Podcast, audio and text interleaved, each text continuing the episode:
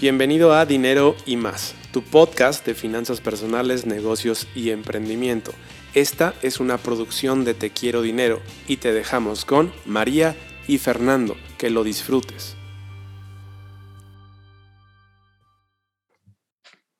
Hola, ¿qué tal? Bienvenido a tu podcast de Dinero y Más. Hola, yo soy María. Hola, yo soy Fernando. Y vamos a hablar de cómo comprar criptomonedas de forma segura. Seguramente, si estás escuchándonos o viéndonos, ya conoces sobre las criptomonedas, pero vamos a hacer un breve repaso de lo que son. Es correcto. Las criptomonedas son similares al dinero digital que tú ya actualmente usas en tu banca electrónica.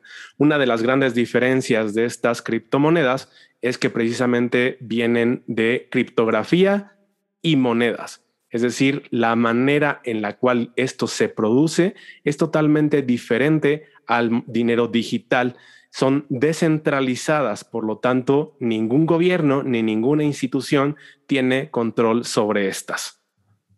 Las criptomonedas se convirtieron en una herramienta de inversión cada vez más popular y es muy probable que estés escuchándonos o viéndonos por esta razón. Es correcto. Entonces, la criptomoneda madre o la que nació primero fue Bitcoin. Bitcoin nace como la idea o... justo plantan la semilla del Bitcoin en el 2008, una persona o una organización de personas o una institución, eso al final no se sabe, y sacan un documento de 9 páginas donde hablan acerca de la tecnología de Bitcoin. Después, en el 2009, es cuando nace esta tecnología. ¿Y cuándo se da la primera transacción con Bitcoin, María? En 2010, la primera transacción de Bitcoin se utiliza para comprar una pizza.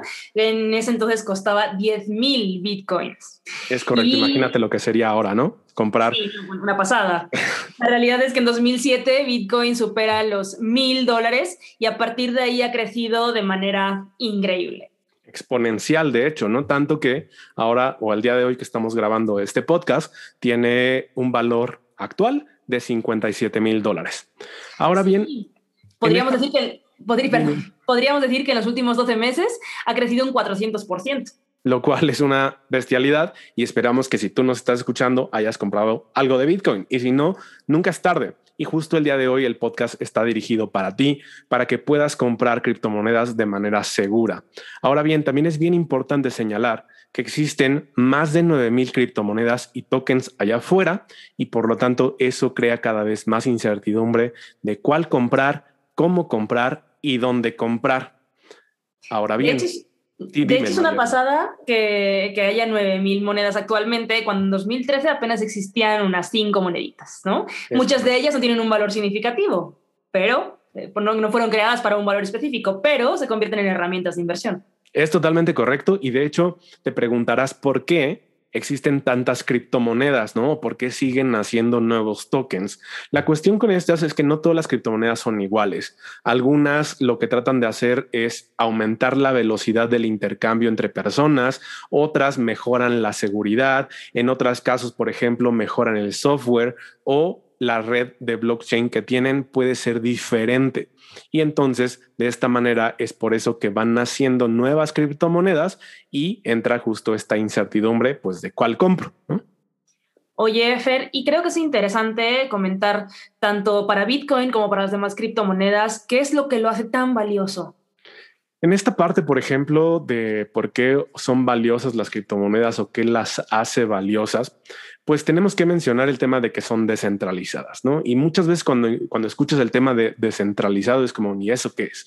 Como te lo decíamos en un principio, quiere decir que estas criptomonedas o estos tokens no dependen ni de ningún gobierno ni de ninguna institución, ¿ok? Entonces, el gran problema que a veces tiene el dinero digital que tienes en tu banca electrónica es que si el día de mañana tu gobierno lanza una orden de captura, por ejemplo, en tu nombre, pues te pueden bloquear tu cuenta bancaria o por alguna cuestión de impuestos. Exacto, te congelan la cuenta y ya no podrías hacer uso de esto.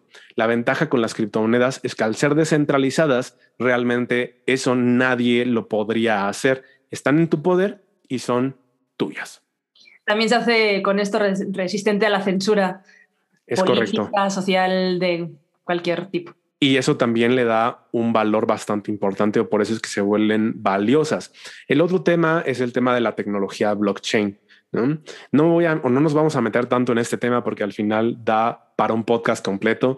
Y si quieres saber más acerca de ese tema de blockchain, pues igual escríbenos en los comentarios o mándanos un correo a hola@tequierodinero.com para saber que te interesa el tema y con gusto lo desarrollamos un poco más. A grandes rasgos, la tecnología blockchain no es nada más que es una base de datos donde se va registrando cada operación que existe con estas criptomonedas. Hablando específicamente del tema Bitcoin, pues bueno, así es como funciona. Es una base de datos que es inalterable. Por lo tanto, puedes rastrear cada uno de las transacciones que hiciste con Bitcoin. Oye, María, y esta parte, por ejemplo, es algo que a veces mucha gente se pregunta. Oye, si es rastreable, quieren decir que saben cuánto gasté, cuánto tengo en mi billetera, y eso podría ser peligroso. Sí y no, porque además otra de las ventajas es que es anónimo. Ventaja y desventaja, porque de hecho se han dado mucha compra de cuestiones no tan morales quizá a través de Bitcoin, y al final, aunque es rastreable, es anónimo, no puedes saber quién es la persona que está detrás exactamente de esa transacción. Lo hace muy seguro, es alto índice de seguridad para nosotros como personas que hacemos transacciones, y contiene esta cuestión de la estabilidad, ¿no? Exactamente. Uh-huh. Ahora bien, otro de los temas que le da su gran valor es que es finito, ¿no? O sea, va a llegar un momento en que no van a existir más bitcoins.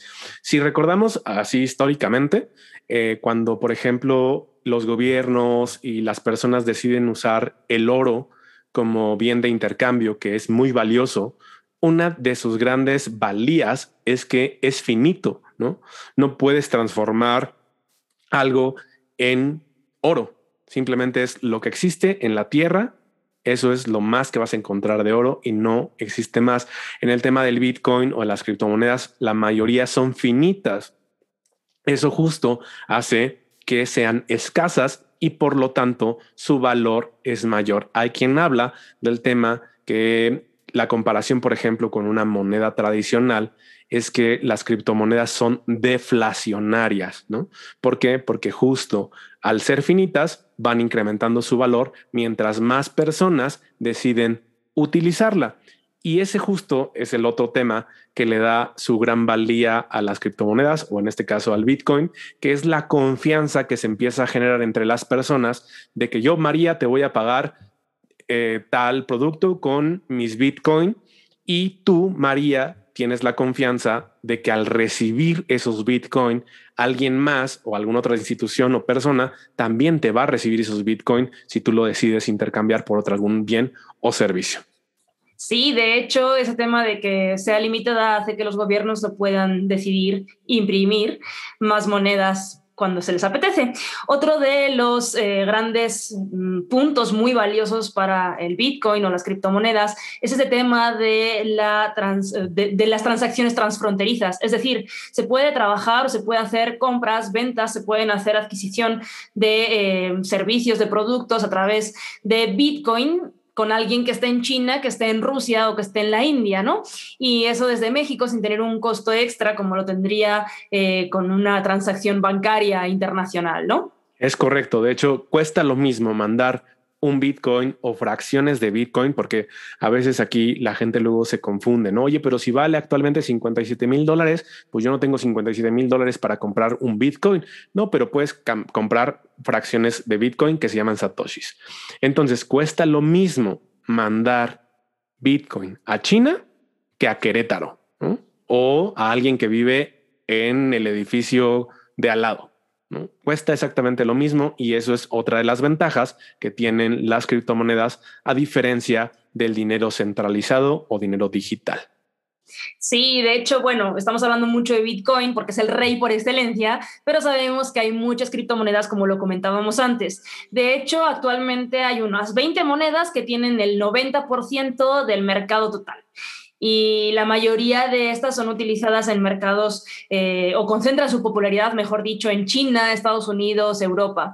¿Cómo sabemos, Fer, las criptomonedas que existen o cuáles decido comprar, con cuáles decido invertir? Pues mira, existe actualmente una página que yo veo como la enciclopedia de las criptomonedas que se llama CoinMarketCap y de hecho así la encuentras como coinmarketcap.com. En esta, como te decía, es como una enciclopedia de las criptomonedas. Ahí puedes encontrar las más de 9,000 criptomonedas y tokens para investigar un poco acerca de estas criptomonedas. Y de hecho, este CoinMarketCap te da un listado de las monedas por su capitalización. ¿Qué es esto de capitalización? Pues las que tienen actualmente mayor liquidez, es decir, en la cual es mayor cantidad de personas, empresas, etcétera, están comprando o invirtiendo. Y obviamente, María, ¿cuál es la número uno de estas criptomonedas? Bitcoin por excelencia. Actualmente tiene una capitalización de superior a un billón de dólares, lo cual es muchísimo. En segundo lugar, tenemos a Ether. Ethereum. Exacto. De hecho, qué bueno que haces la diferencia. La moneda se llama Ether, la tecnología se llama Ethereum y esta tiene 470,000 millones en capitalización. En tercer lugar está... Tenemos a Binance Coin.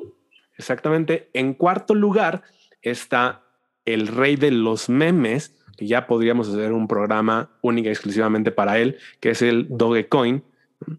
En quinto lugar, el Tether. Con Tether. Uh-huh. Que el Tether, para la gente que no tiene tal vez mucho conocimiento, es una moneda o una criptomoneda estable. Este Tether se usa mucho para el tema de las transacciones de compraventa de otras criptomonedas porque su paridad es 1 a 1 con el dólar. Ya después hablaremos más sobre este tema, pero es algo bastante interesante.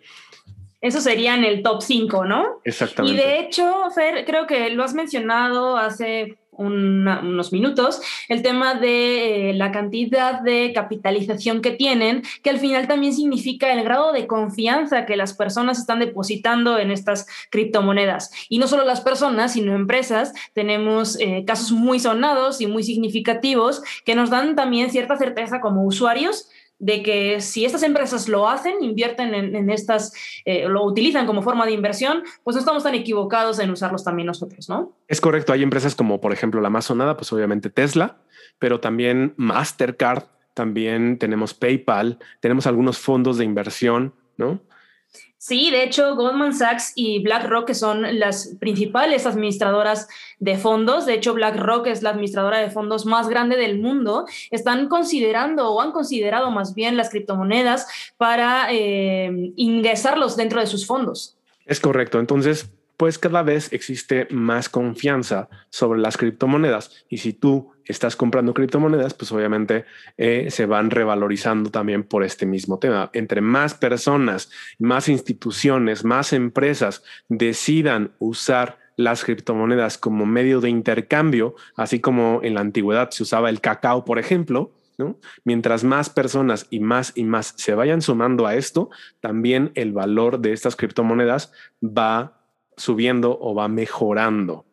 De hecho, recuerdo que nuestro primer programa hablando de esto, cuando estaba apenas empezamos a conocer y que lo titulábamos como si era la moneda del futuro o la moneda del hoy, y yo creo que tengo claro que es la moneda del hoy, considerando esto que me comentas de Tesla, que actualmente tiene 1.500 millones de dólares invertidos en criptomonedas, o que el banco más antiguo de Estados Unidos está empezando a considerar las transacciones en criptomonedas. Es correcto, ¿no? Entonces todo esto pues obviamente se va sumando.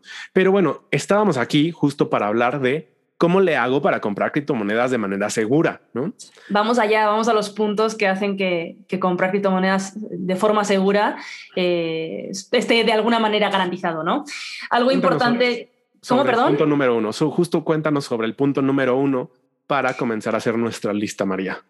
Creo que es un punto súper importante y no solo para criptomonedas, sino para cualquier tipo de inversión que vayas a realizar, y es definitivamente no utilizar capital de trabajo, no utilizar dinero que utilizas para gasto corriente, para ir al súper, o ni tus ahorros de liquidez para futuro, ¿no?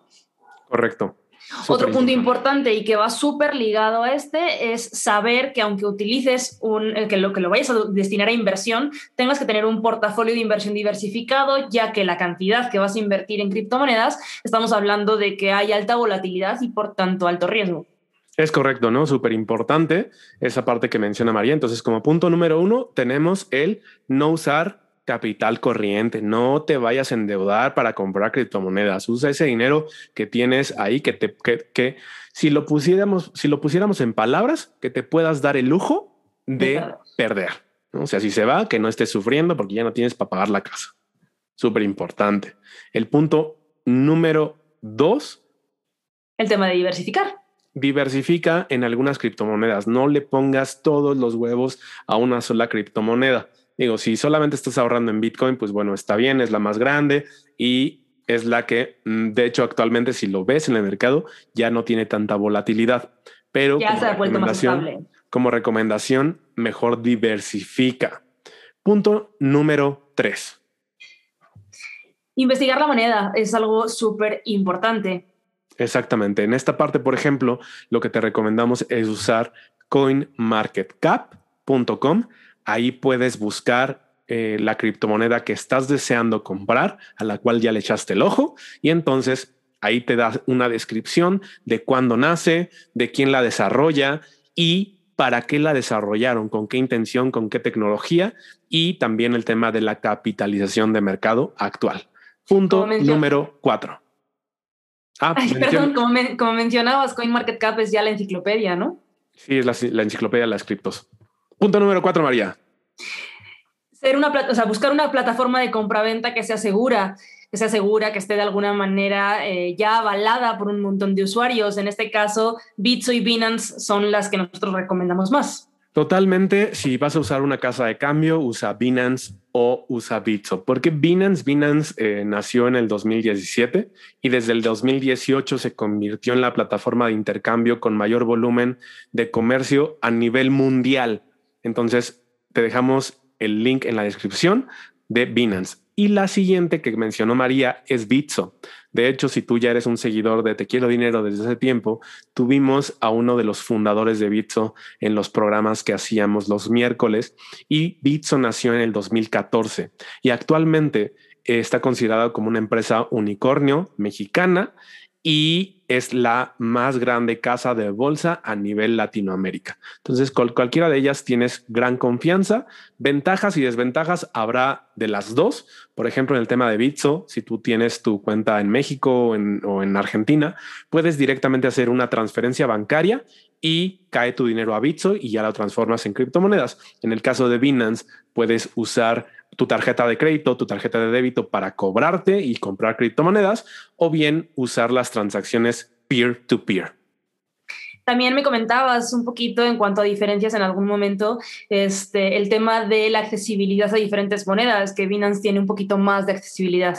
Sí, justo Binance, pues al ser la más grande, tiene una gran cantidad de criptomonedas ya listadas a las cuales puedes acceder. Y Bitso más amplio. Y Bitso tiene un portafolio más limitado. Tienes las criptomonedas más importantes en Bitso, pero no tienes todas, ¿no? Cada vez su portafolio se va a ir aperturando, pero aún es limitado. Yo creo que otro punto importante, que sería el quinto punto de estas cuestiones de tener puntos de seguridad a la hora de comprar criptomonedas, es el hecho de tener paciencia. Creo que es como cualquier inversión, solo que es una inversión muy accesible y muy operable. Entonces, para personas que vamos iniciando inversiones en ese tipo de cosas, es importante tener paciencia, porque quizá compro hoy y mañana tiene minusvalía. Si lo quiero sacar, y ya perdí una parte de mi dinero. Entonces, tener un poquito de paciencia para la volatilidad y determinar cuáles vas a dejar a un poquito más largo plazo y cuáles son las que vas a estar operando, haciendo compra-venta, ¿no? Es correcto, totalmente.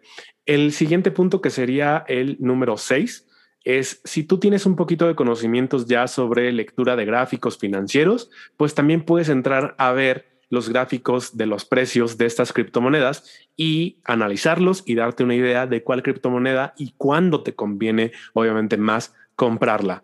Esto obviamente es para los que ya son más avanzados. Para el tema de respaldo, ¿no? Tener un pequeño respaldo de cuál puede ser el movimiento. Exactamente, totalmente. ¿Y un punto 7 para cerrar, Fer? Pues un punto 7 sería, por ejemplo, esto ya es cuando vayas adentrándote más al tema de las criptomonedas.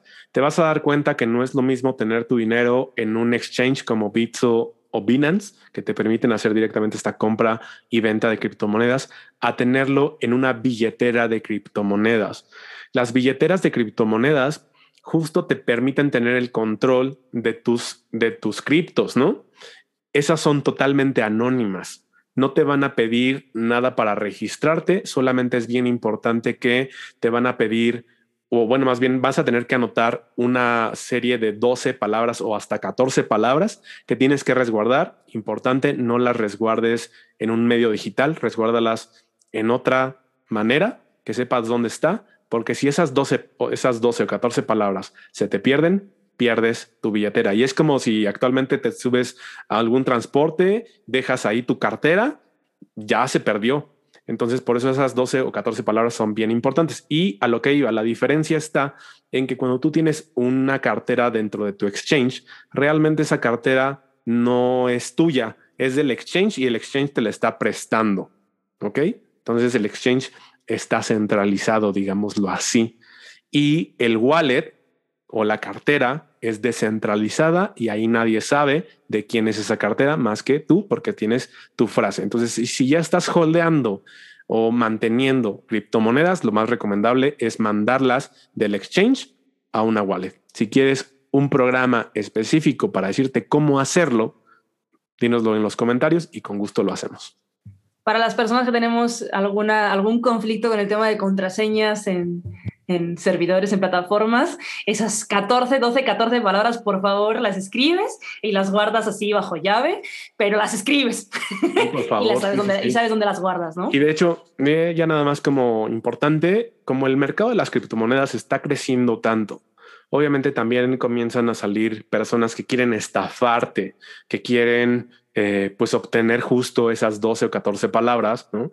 Y lanzan formularios a las redes para que te van a ayudar con alguna cuestión y eso, y te ponen ahí que pongas tus 12 o 14 palabras. Importantísimo, esas 12 o 14 palabras no las compartas con absolutamente nadie, con ninguna institución, con ninguna persona. Esa es tu billetera, es tu cartera de criptomonedas y no se la debes dejar absolutamente a nadie.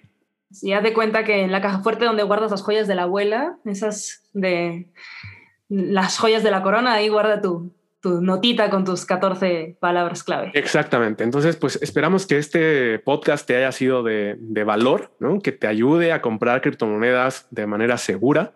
Puedes escribirnos a hola@tequierodinero.com o nos puedes seguir en nuestras redes sociales, como por ejemplo Facebook o Instagram. Nos encuentras así como Te Quiero Dinero. Y pues bien, María, este ha sido el primer episodio de Dinero y Más.